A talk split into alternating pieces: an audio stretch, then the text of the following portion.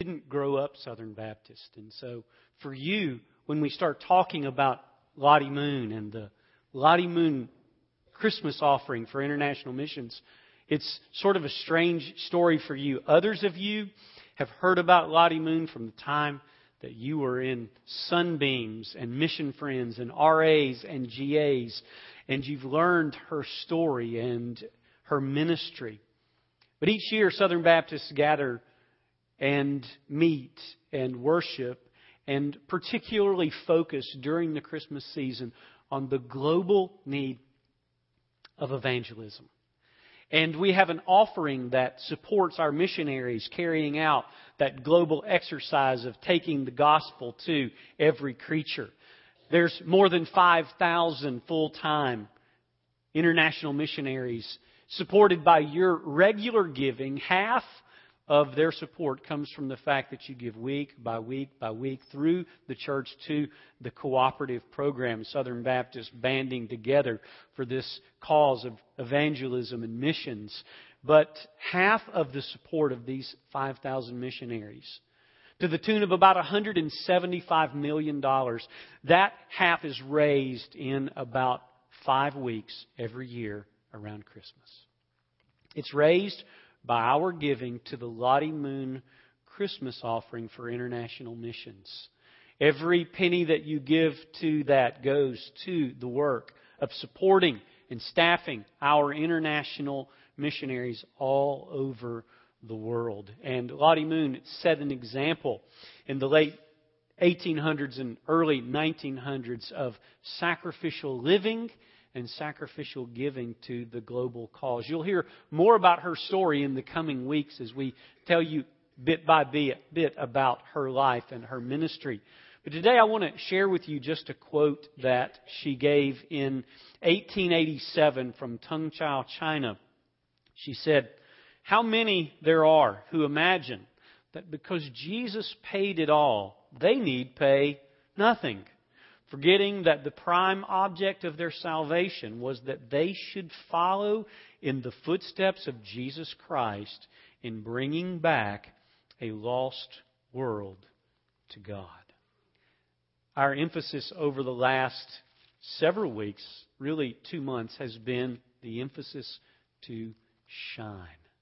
And we've been reading together and studying together through the Sermon on the Mount, and we've covered the Beatitudes and we've come back up to the core passage of the Sermon on the Mount, and that passage being, Let your light shine, or shine your light before men in such a way that they may see your good works and glorify your Father who is in heaven. But we need to set up how all of this is connected, how the Beatitudes, Matthew chapter 5, verses 1 through 10 and 11, how that is connected with the shine passage in verses 13 through 16. And so do, to do that, we need to go on a short journey to the book of Isaiah. Would you join me there? We're just going to hit two spots. We're going to visit there, pick up the context to which Jesus speaks. That journey will begin in Isaiah chapter 9 with a messianic promise. It is one of those promises that when we talk about Jesus being Messiah and fulfilling promises from the Old Testament, this is one of the most frequently spoken passages that reflects on His mission as the Messiah and also the glory of Jesus as God in the flesh. In verse 1 of Isaiah 9, but there will be no more gloom for her who was in anguish. In earlier times, he treated the land of Zebulun and the land of Naphtali with contempt. But later on, he shall make it glorious by the way of the sea, on the other side of the Jordan, Galilee of the Gentiles. The people who walk in darkness will see a great light. Those who live in a dark land, the light will shine on them.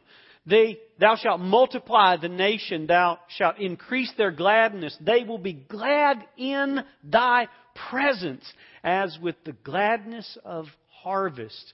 As men rejoice when they divide the spoil. For thou shalt break the yoke of their burden from the, and the staff on their shoulders. the rod of their oppression as at the battle of Midian. For every boot of the booted warrior in the battle tumult, cloak rolled in blood will be for burning, fuel for the fire. For a child will be born to us. A son will be given to us. And the government will rest on his shoulders. And his name will be called Wonderful Counselor, Mighty God, Everlasting Father, Prince of Peace. There will be no end to the increase of his government or of peace.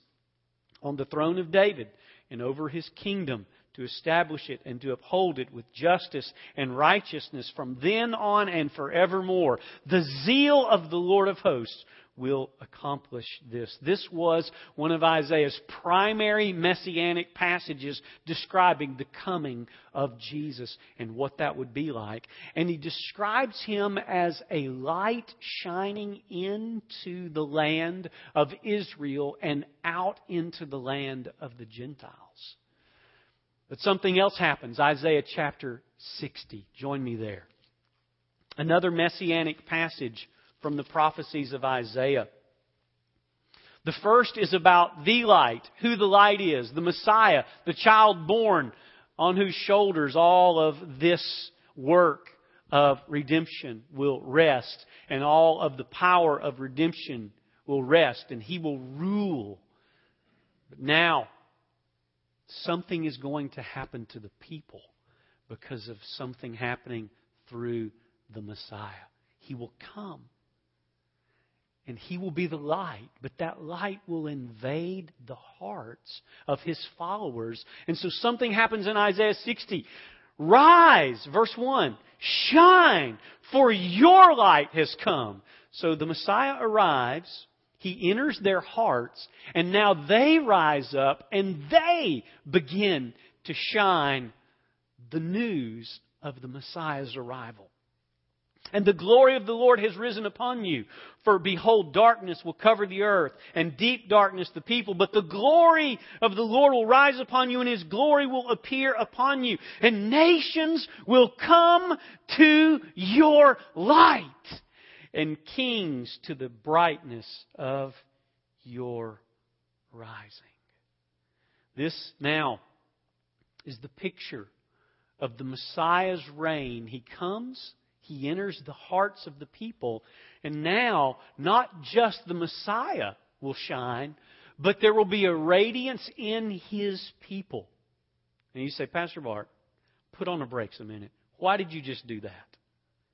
Because that's what Matthew does to set up the Sermon on the Mount. Come back to Matthew chapter 4. Just before Jesus begins the Sermon on the Mount, Matthew speaks of the fulfillment of the two prophecies that I just read. Matthew, having lived alongside of Jesus and having spent the time and heard the teaching and imparted by the Spirit of God to him to understand, brings us to Matthew chapter 4 verse 12. Listen to this. Now, when he heard that John had been taken into custody, Jesus withdrew into Galilee. And leaving Nazareth, he came and settled in Capernaum, which is by the sea, in the region of Zebulun and Naphtali.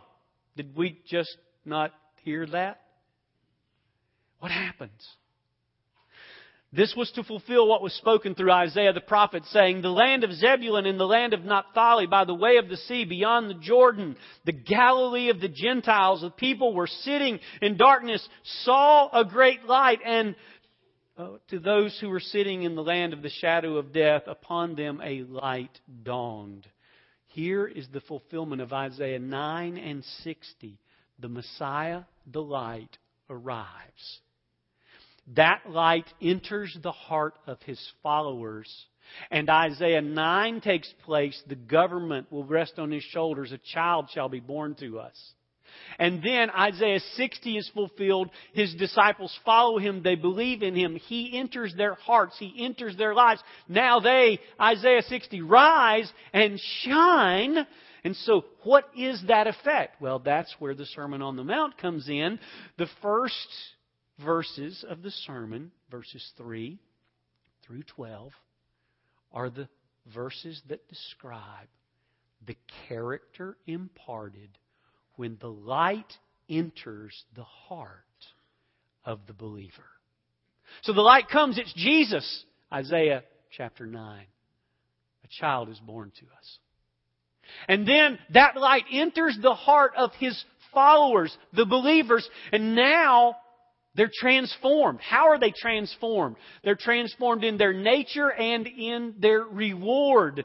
Now, instead of being sinners born under the wrath of God, they are transformed into believers giving the reward of God. What do they look like? Well, they're poor in spirit. They mourn over their sin. They look with gentleness upon the yoke of Christ, meekly submitting to His will. They hunger and thirst for righteousness. They are merciful. They're pure in heart. They make peace whenever possible between God and man, between man and man. And they are persecuted for the sake of righteousness, yet they rejoice. The light has entered their hearts, and they are different. And so now, as we proceed into the second part of the Sermon on the Mount, leaving the Beatitudes, number one in your outline, we find out that Jesus' teaching demands that we settle the issue of our identity. This is an important transition in the book. When you get the Beatitudes at the beginning, it goes, Blessed are they, blessed are they, blessed are they, blessed are they. Eight times it says, Blessed are they. And then something happens. A transition, a turn. Something is different in verse 11. What does it say in verse 11 of Matthew 5? What does it say? Blessed are you. So at this moment, Jesus is calling them to settle the issue of their identity. Are you the ones who take this light, this Messiah, and bring him by faith into your heart? Bring him by trust into your life. Bring him by confidence into your mind. Are you that person? It's been they up till now. They, they, they, they, they, they, they, they. And now he says, you. And the question we have to wrestle with and settle is this Is that me? Everything else that we're going to read about is going to be contingent upon, based upon, rested upon whether or not he's talking to you. And so there has to be this moment that we settle this issue. Have I, by faith, embraced the light who is Christ? And have I, through that faith, been marked by the effects of that light in me. Mourning, brokenness, meekness, merciful, hungering and thirsting for righteousness. Does that describe me? I don't know if um, many of us here are old enough to remember, a few of us are, the show called To Tell the Truth. Who remembers To Tell the Truth? Okay, it's not as foreign as I thought it would be. Most of those people were post 20. that was kind. Um, yeah. They brought three contestants out. And they had a set of, I guess you'd call them judges. There were four of them. And those four people had to ask questions of these three contestants to find out which person was telling the truth about who they were and what they were. Two of the contestants were told, lie all you want, lie liberally, lie every way you can to convince the people that you're the person that they're looking for, but one of you has to tell the truth in every single instance, and then these people have to figure out which one of you is actually telling the truth and excluding two of you who are lying. And they would go through this series of questions, and then right at the very end, they would vote. The four people on the panel would vote who they thought was telling the truth and who they thought were the liars, and it was always pretty funny. And the audience would vote as well. And, and then they would have this little thing that happened every time, and said, well, I am, and the, one of the people would start to get up, and everybody go, and then they'd sit back down, and the next person would start to get up and sit back down. Finally, the third person would actually stand up, and it was that person who'd been telling the truth. Now, what Jesus is doing here is he's saying, okay, to tell the truth. There is one person who knows you, and it's God. And He knows what the truth is about your real identity. And you need to you need to get serious about this. Because you're either going to embrace Jesus as the light and the Messiah and bring him by faith into your heart and life, your mind and soul, and live these things out as the truth, or you're going to be a false contestant, a false professor. And you're going to convince many people that you're right, but at the end, the truth is going to come out. And so at this moment, Jesus is saying, okay, it's identity time. They, they, they, they, they, they, they, they, they, okay. You. When Jesus changes it, he's now going to speak to his followers, to the born again, to the believer to the one who has by faith embraced him. And he's going to speak to them and he's going to speak about them. So the first thing that you and I have to do is settle our identity. When we settle that issue, then something comes to us, bam in the face. What is it? Verse 13. Once you say, I am the you here in the passage, it's me, Jesus, I'm in, then he turns and he says, okay, you in? Here's what I need to tell you two things. First, number one, letter A, you are the salt of the earth. He didn't say, be the salt of the earth. Mm-mm. He didn't say, I'd like for you to become the salt of the earth. When you embrace Him, He says this, you are. Not maybe, not kinda, not might. You are! This is you. Everything that's gonna go from here on is about well, it's about you. So here he goes. You are the salt of the earth. And then he takes it further and he says in verse 14, second part of your identity, you are the light of the world. Not you can be, you might be, you may be, you could be. No. You settle this identity issue and you say, I have embraced Christ by faith. I've trusted in His life, His death, His burial, His resurrection. I am that guy. I am that gal. Yes. Then Jesus says, hang on, because I got to tell you something. You are. And He uses the you are two times. You are the salt of the earth. You are the light of the world. And so we have to stop for a minute at this and we have to turn these into I am statements. We have to personalize this. If Jesus is talking about the true followers and if we are his true followers, now it's time to go from a you to an I. Can you say with me,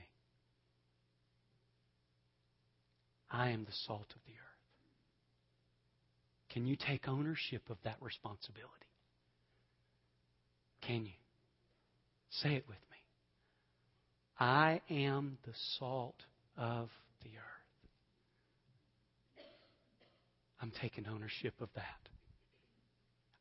What was the second one? I am the light of the world. I'm taking it. I am confessing it. I am possessing it. I'm not trying to use fancy language about this. I'm just saying that I must, if I'm a follower of Jesus, I must embrace this as truth. I am the salt of the earth. I am the light of the world. The responsibility here is beyond our comprehension. Think it through. There are more than 6,000 individual language based people groups in the world that do not have any access to salt or light in spiritual things. And when I take on the responsibility of saying, I am the salt, he doesn't say I'm the, I'm the salt of the church. He doesn't say I'm the salt of the house. He gives it global consequence. I am the salt of the earth. I am the light of the world. He says to us, and that leads us to number two Jesus' teaching requires that we take interest in the condition of the inhabitants of the world. I have settled my identity. I am a follower of Jesus Christ. I, by faith, have embraced His life, His death, His burial, His resurrection. I believe He is God in flesh, Savior of the world, King to obey. I believe. And I confess it openly. And so I say, I am the salt of the earth. I am the light of the world. And so now Jesus forces us into a corner.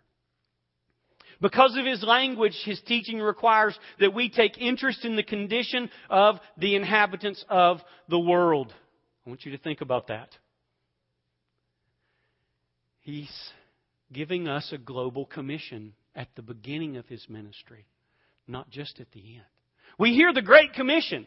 We know it. We, we say it. Go therefore, well, the starts in verse 18, all authority, Jesus says, has been given to me in heaven and on earth. Go therefore and make disciples of all the nations, baptizing them in the name of the Father, the Son, and the Holy Spirit, teaching them to obey all things whatsoever I've commanded you. And lo, I'm with you always, even to the end of the age. We know that at the end of His ministry, but did you know He gave it to us at the beginning of His ministry? He made a global vision for compassion for the inhabitants of this world, this earth, at the very beginning, when you said, I do, he said, You are. That's what he said. When he said, They, they, they, they, they have these promises, they will inherit the earth, theirs is the kingdom of heaven, they shall be comforted, they shall receive mercy, they shall be satisfied. When he said all that and everybody clamored and said, I want that. Now, I embrace that. I embrace you. He said, okay, good. Now you are. And so with this calling to follow him comes this global, earth-wide, worldwide responsibility. I now have to take interest in the condition of the inhabitants of the world. Why? Because of the illustrations that Jesus used. The illustrations in themselves tell us about the condition of the inhabitants. Letter A The inhabitants of the earth are in a state of decay and dirtiness leading to death. I'll explain that fully in a moment, but that's what salt means. Salt was an agent of purity, an agent of preservation. And the idea that you, that I, that we are salt means He is taking the salt shaker of our churches and He's shaking it globally, worldwide, to cast us all over the earth to bring purity and preservation to that which is decaying and dying. That which is dirty and in the realm of death political, social, religious, personal turmoil. the videos we watch today remind us of how rampantly broken our world is. Everywhere we look, our news is filled with brokenness and sorrow and death and dying and despair. We saw from Genesis that it reaches in and breaks the nucleus of homes, and then it busts the relationships of the nearest of kin. Cain murdering Abel, and then neighbor kills neighbor as Lamech kills these men, and then nations go to war, and we see that the corruption of sin decays everything, and everything is dying, and everything is dirtied by sin. And so the inhabitants of this earth are in a state of decay and dirtiness leading to death. And who is engaging you? Jesus is, because he says, You are salt. But further, the inhabitants of the world are walking in darkness that leads to death. Letter B. The inhabitants of the world. So Jesus uses these two terms, earth and world, because it is made up of inhabitants who are in a condition of decay and darkness, both which lead to death. And he says, You guys, you're bringing the answer. That's what you're doing.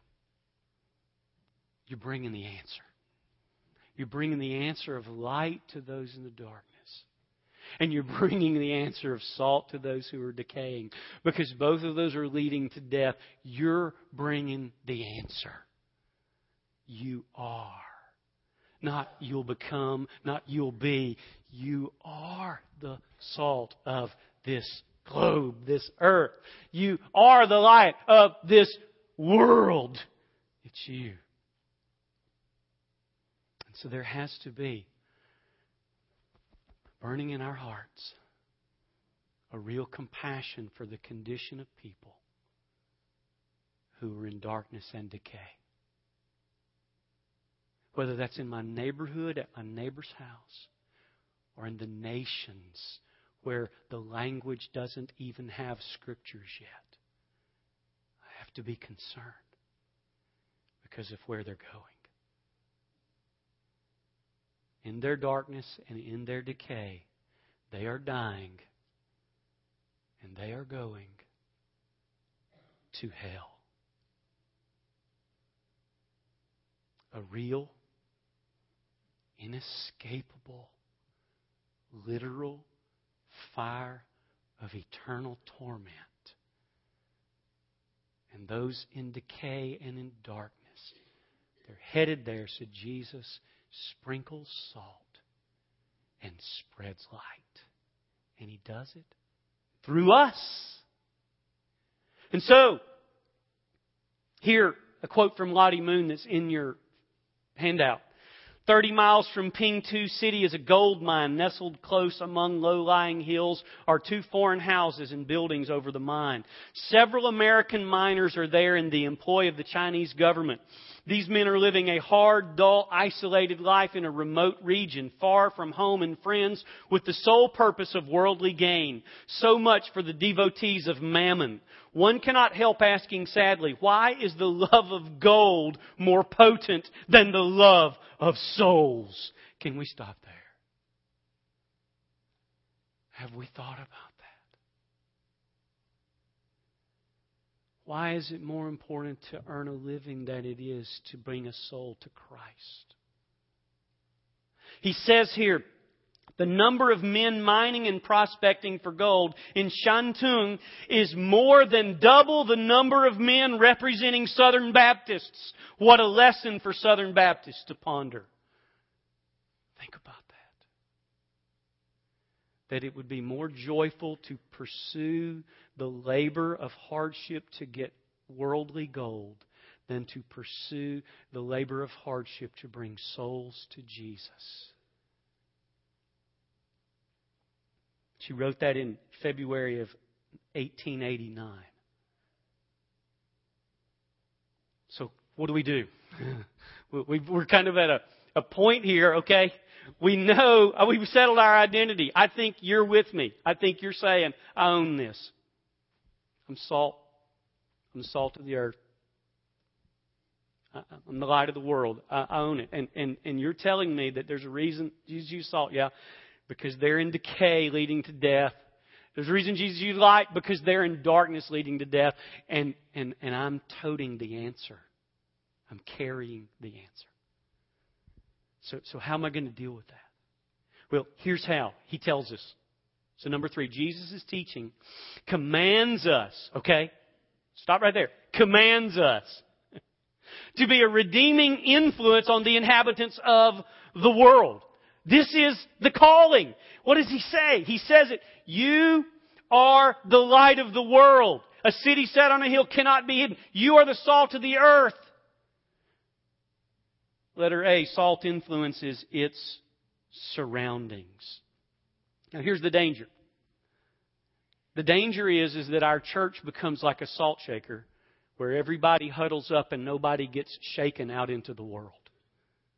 That we love the insulation of the salt shaker. It's safe, all kind of clumped up together. It's kind of, it's kind of okay there, but that's not what Jesus called us. He wants the church to be this giant salt shaker where He takes and He shakes that salt from one end of the earth to the other, spreading the salt into these surroundings because salt influences its surroundings. Number one, salt purifies what it accompanies. Now, this was interesting. In the Old Testament, every time an offering was given, it was said to have needed to be accompanied by salt, because salt was a picture of purity. In fact, Jesus uses this line in the book of Mark. He says, everyone will be salted with fire. That means purified by fire. So the very first thing is that salt is a picture of purity. You are the purity in these beautiful passages of the Beatitudes. This pure in heart. This is you and your character and your nature. And the Lord wants to take you out and purify what it accompanies, like salt purifies the sacrifice it accompanies.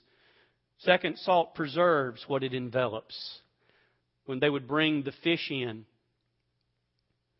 as those fish would come in, as soon as the fish came out of the water, they would take these barrels and they would spread salt in the bottom of the barrel and a layer of fish and then a layer of salt, layer of fish, layer of salt, layer of fish. The Egyptians had perfected this long before the time of Jesus. And they actually used it to ship vegetables and to ship meats from Egypt to other countries by salting them. And so they would salt these things and it would preserve them so they wouldn't go bad. They would be fit for consumption. God shakes us out into our families, our neighborhoods, our schools. He shakes us out into our businesses and He shakes us out into the marketplace and He shakes us out upon the globe so that we will envelop and preserve a rotting world and that our job is to envelop. It's important because immediate response is needed. Time is not our friend in this matter. The longer the salt stays away from the meat, the more the meat decays before the salt comes in contact. I wonder, country by country, nation by nation, people group by people group, language group by language group, how many have decayed to a point of irreparability because Christians were too comfortable in the salt shaker and afraid to be sprinkled across the globe?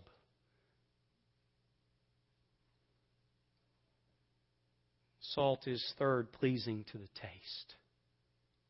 There's something interesting about how Jesus says this in verse 13. And it took me a lot of digging to find out why this was so. You are the salt of the earth, but if the salt becomes tasteless, how will it be made salty again? Now that was a weird statement because I've never had my salt go bad. Now it's important to understand the grammar that is used here, the grammar of becomes tasteless is a passive verb. It means something makes it. And the word tasteless there is the word that we get moron from. It means to be foul. It means to be more than just without flavor. It means to be tainted. If somebody calls you a moron, they're not necessarily saying you're without flavor. They're saying something much worse. The word that is used here is a passive verb to be made moronic. It means to be made unsavory. You've used that word before, probably. You said, This unsavory character came by my work today, or this unsavory character was in our neighborhood today. We know that unsavory doesn't just mean tasteless, it means something far worse. Now, the interesting thing about Jesus' use of this verb here is he says this Salt that has become unsavory is no good. Now, how does salt become unsavory? That's a really good question. And I had to dig and dig and dig and dig and dig to find this. The salt in Jesus' time, much of it came from the Dead Sea.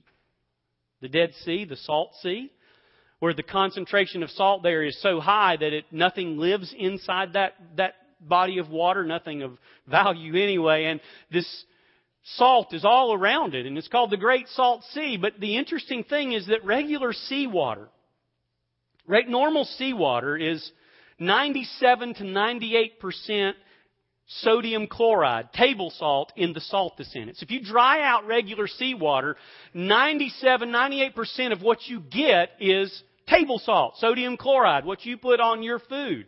That's what sea salt has that good flavor because it's primarily the same kind of salt you dig out of a cave or a cavern that's a salt mine.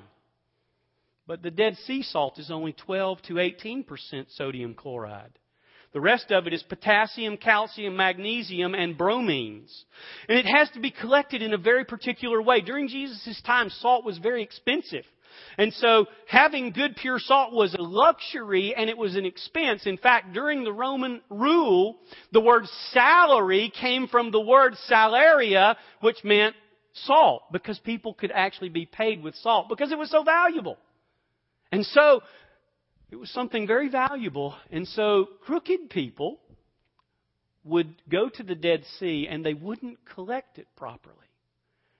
Since only this small percentage, 18, 20% at the max of what you see sitting there by the Dead Sea is good salt, table salt, then you have to do it very carefully to collect only the top part and then to sort the crystals carefully that you didn't get some of the bromines in it and the potassiums and the other things that would make it taste very bitter and make it unusable, in fact, nearly poisonous. You'd have to be very careful. Well, a lot of not so nice businessmen would go and they would collect all of it and then they would sell it in a container and just the top part would have pure salt on it. So that when you went to the marketplace, you got the container and you you did the taste test. That's what Jesus is referring to. He's referring to the taste test. Where you bought your salt, you touch it in there, and you touch it in your tongue. And if it tasted good and salty, well, it was good. But if it tasted bitter, then it was bad. In fact, it was nearly poisonous. And so it was good for nothing. Because what was mixed in it was not just salt, it was bromines, potassium, chlorides that were not bonded to sodium, but bonded to calcium and magnesium. And so they would be bitter and so Jesus would say, you know, some people would discover this in the marketplace. They were smart enough that when they got to the unscrupulous salt salesman, they would stir it up a little bit and then they would taste of it and say, oh, no, no, no, that, you're not selling me that junk. Come on. You're not doing that to me. And then some of it would be tricked and you would not find it out until you got home. And you'd get home and you'd be getting the salt out and getting ready to put it over the fish and you'd test it one more time and realize that after that first little layer, you got into the bad stuff and you ruined your fish. You poisoned it. And there was only one thing you could do with it then. You could use it to kill grass. So you would take it out into a trail or the street and use it as poison to kill weeds. Here's what Jesus is saying You're the salt of the earth. But if you are tainted, not only are you ineffective in preservation, you become a poison. Wow. He was dead serious with his disciples. Why? Do you remember Jesus having a conversation saying, if you are going to cause one of these little ones to stumble, it would be better for you if someone did what to you? tied an upper millstone to your neck and threw you into the sea. Why? Because pretend believers poison people with their hypocrisy. And so Jesus was saying, Do not be Dead Sea salt with this layer of poison just under your surface and the flavor of salt on the surface. It will find you out. And it will make you, it will render your influence. One of the worst things that can ever be said to a person is to be said, right now, you're good for nothing. What Jesus was saying is that the damage of this intentional tainting and hypocrisy was going to hurt other people. And so he gives this warning. So, what does he do after that? He deals with the light. I will hurry to the end of this and give us something to take home. Light influences its location. What does he say? You're the light of the world. A city set on a hill cannot be hidden. So number one, light is inviting. How many of you remember the Motel 6 pledge at Tom Bodett? I'm Tom Bodett for Motel 6 and Will. Why did he keep the light on for you? Because light is inviting. Light says, come on. That's what you're to be. Light is inviting. A city set on a hill, the traveler can locate it and he can get there and get inside the walls of the city to safety because the city's on a hill and it can't be hidden and so it invites him to come and to be safe. That's what the church should be like. Our unity of the candle power of our unity in Christ should shine to this city and people driving by the church ought to see the city on a hill and say, ah, a refuge. That's where I want to and so light is inviting. Motel 6 just recently did their 50th anniversary, and their new slogan, rather than we'll leave the light on for you, it's 50 years and the light's still on. Isn't that great? Wouldn't that be great about your Christian testimony? However many years you've been saved and the light's still on, inviting people to Christ. Number two, light is invading the darkness. Jesus says here, nor do men light a lamp and put it under the peck measure, but on the lampstand. What Jesus does is He sends you and places you and sets you in a unique place for you so that you shine. It invades the darkness. The darkness can't stop it. It's not going to be under a peck measure. It's going to be on the lampstand and God is going to set you there. And number three, light is illuminating the truth. What do we do? Well, you saw when Levi tried to go from one place to the other. What did he do? That was very unintentional, but what did he do? He, he, was, he fell off the edge. I wonder how many people are falling off the edge right now because they're in the darkness and we've got our flashlight put away. Our neighbors in our neighborhoods, our coworkers at work, they're falling off the edge and they're falling into an abyss that's far worse than falling down the stairs of the church altar. Light is illuminating, it shows the truth. These people sitting in darkness, a great light has shone. It is the light of Christ and salvation. So, what do we do with this, my brothers and sisters? We have to walk through three things. I put it at the bottom of your outline head, heart, and hands. Head, you and I have to store right up here in our mental thinking I am the salt of the earth. We have to get that down. I am the light of the world. Not him, not her, not that one. They're not going to do my job. It's not them. It's not those. It's I, I own this, and I'm going to store this in my mind and keep it there. In my head, I am convinced. But it can't stay in my head. I need it to go to my heart.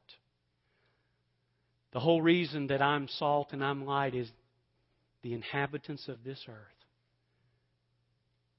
are decaying to death. and they're walking in darkness into death. And my heart should be broken.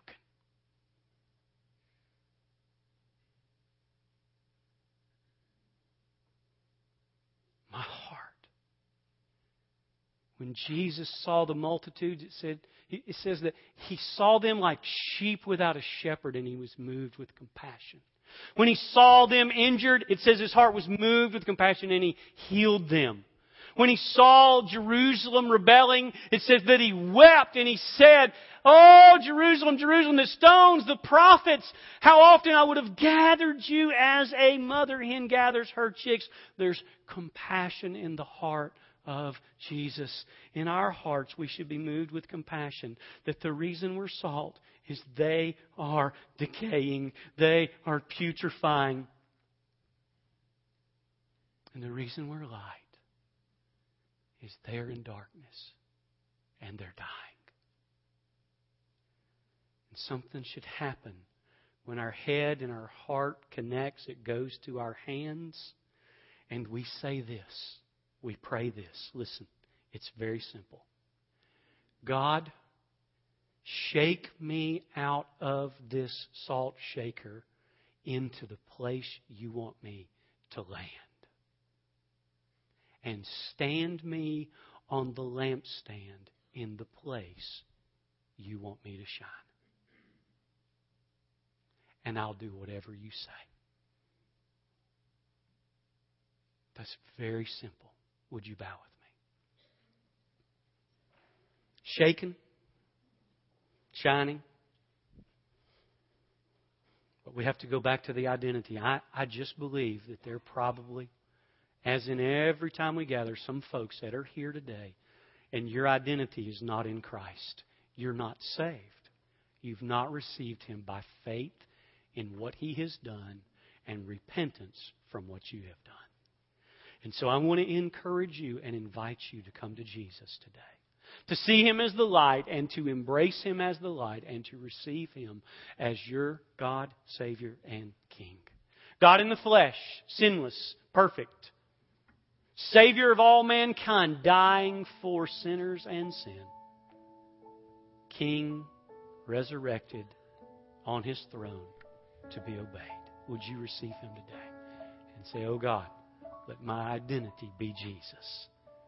Let his light enter my heart, my mind, my soul.